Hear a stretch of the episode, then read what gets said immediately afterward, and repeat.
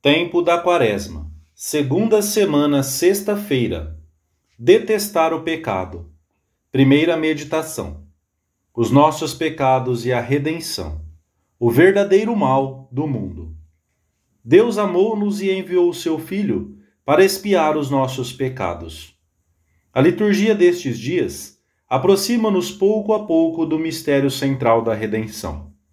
Propõe-nos personagens do Antigo Testamento que são imagens de nosso Senhor. Hoje, a primeira leitura da missa fala-nos de José, que, pela traição dos seus irmãos, chegou a ser providencialmente o salvador da família e de toda a região. É figura de Cristo Redentor. José era o filho predileto de Jacó e, por incumbência do pai, vai à procura dos seus irmãos. Percorre um longo caminho até encontrá-los leva-lhes boas notícias do pai e alimentos. A princípio, os irmãos, que o invejam e odeiam por ser o predileto, pensam em matá-lo, mas depois vendem-no como escravo, e assim José é levado para o Egito. Deus serviu-se dessa circunstância para lhe dar, anos mais tarde, um alto cargo naquele país.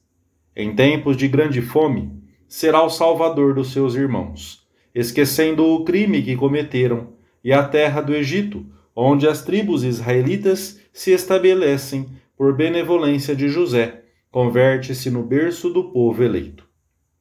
Todos os que recorrem ao Faraó com pedidos de ajuda são por ele enviados a José.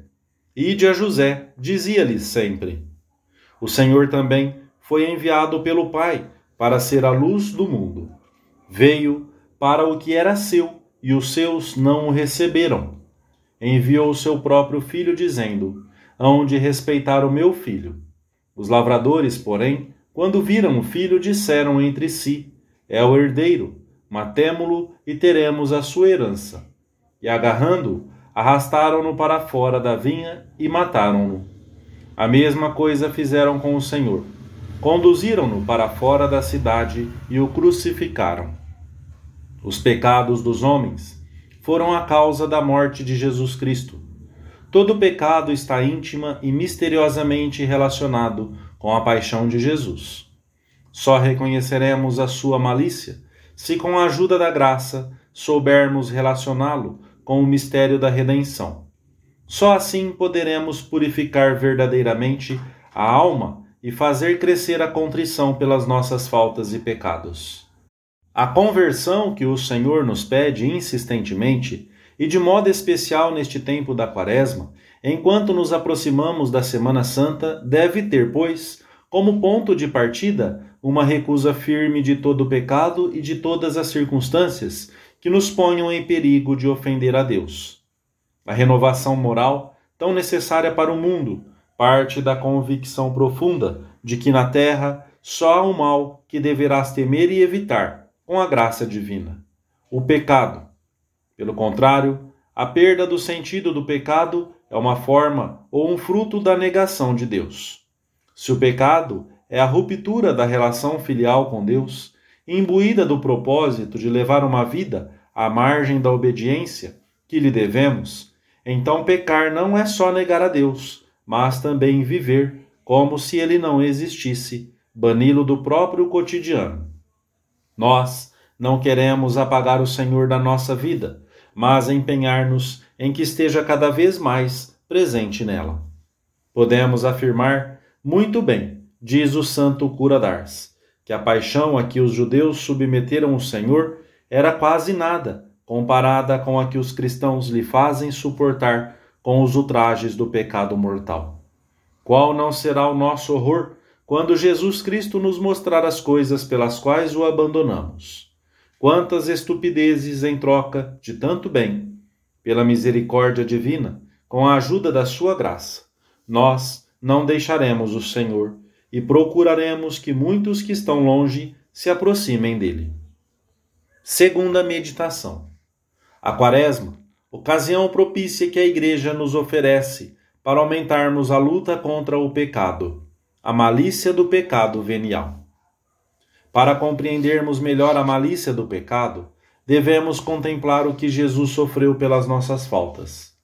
na agonia de Getsemane, vemo-lo padecer o indizível.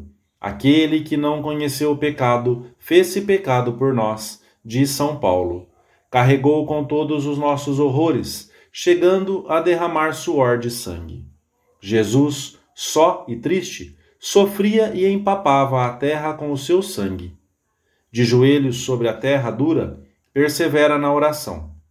Chora por ti e por mim. Esmaga-o o peso dos pecados dos homens. É uma cena que devemos recordar muitas vezes, diariamente, e muito especialmente quando as tentações se tornam mais fortes. A conversão pessoal que o Senhor nos pede depende da atitude que tomemos em face do pecado venial deliberado, pois os pecados veniais, quando não se luta por evitá-los ou não há suficiente contrição depois de cometê-los, causam um grande mal à alma, tornando-a insensível e indiferente às inspirações e emoções do Espírito Santo. Debilitam a vida da graça, tornam mais difícil o exercício das virtudes inclinam-nos para o pecado mortal. Muitas almas piedosas, diz um autor dos nossos dias, andam num contínuo mau humor, enfermam de pouco cuidado nos pormenores, são impacientes ou pouco caritativos nos seus pensamentos, juízos e palavras, falsas nas suas conversas e atitudes, lentas e relaxadas na sua piedade, não se dominam a si mesmas, são frívolas na linguagem, tratam com ligeireza a boa fama do próximo. Conhecem os seus defeitos e infidelidades, talvez se acusem deles em confissão, mas não se arrependem seriamente de os ter cometido, nem empregam os meios com que os poderiam evitar. Não compreendem que cada uma dessas imperfeições é um peso de chumbo que as arrasta para baixo. Não reparam que estão começando a pensar de uma maneira puramente humana a agir unicamente por razões naturais, nem que resistem habitualmente às inspirações da graça ou que abusam dela. A alma perde assim o esplendor da sua beleza e Deus vai se afastando dela cada vez mais. Pouco a pouco, a alma perde os seus pontos de contato com o Senhor. Já não vê nele o Pai amoroso e amado a quem se entregava com ternura filial. Algo se interpôs entre os dois é o caminho já iniciado da tibieza. Demonstraremos o nosso amor a Deus, a nossa correspondência à graça, na luta decidida por desterrar da nossa vida todo o pecado. Que pena que me dás, enquanto não sentires dor dos teus pecados veniais, porque até então não terás começado a ter verdadeira vida interior. Peçamos hoje à Virgem que nos conceda a graça de detestar não só o pecado mortal, mas também o pecado venial deliberado. Terceira meditação: a luta contra o pecado venial deliberado. Sinceridade, exame, contrição. Restabelecer o justo sentido do pecado é a primeira forma de combater a grave crise espiritual que pende sobre o homem do nosso tempo. Também para empreender decididamente a luta contra o pecado venial, é preciso reconhecê-lo como tal, como ofensa a Deus que retarda a união com Ele. É preciso chamá-lo pelo seu nome, sem desculpas, sem diminuir a importância transcendental que tem para os que verdadeiramente desejam ir para Deus. Os movimentos de ira, inveja ou sensualidade não afastados com rapidez.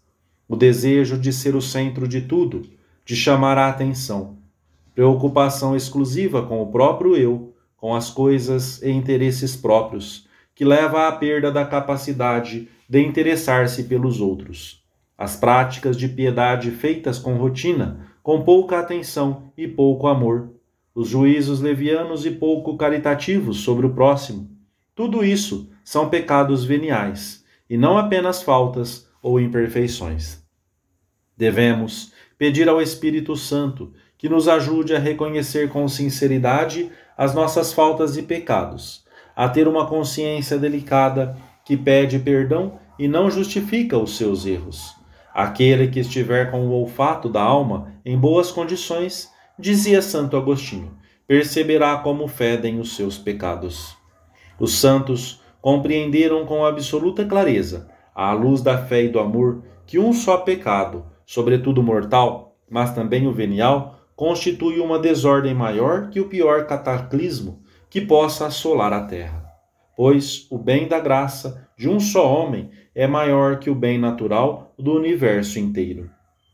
Fomentemos um sincero arrependimento das nossas faltas e pecados. Lutemos por tirar toda a rotina ao recorrermos ao sacramento da misericórdia divina.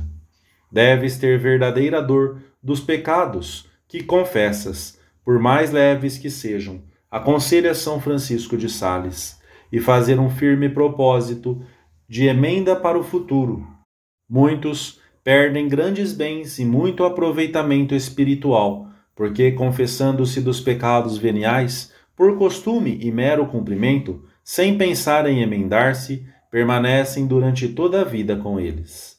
A Virgem Santa Maria, refúgio dos pecadores, ajudar-nos a cultivar uma consciência delicada, a ser sinceros conosco próprios e nas nossas confissões, e a saber arrepender-nos prontamente das nossas fraquezas. Amém.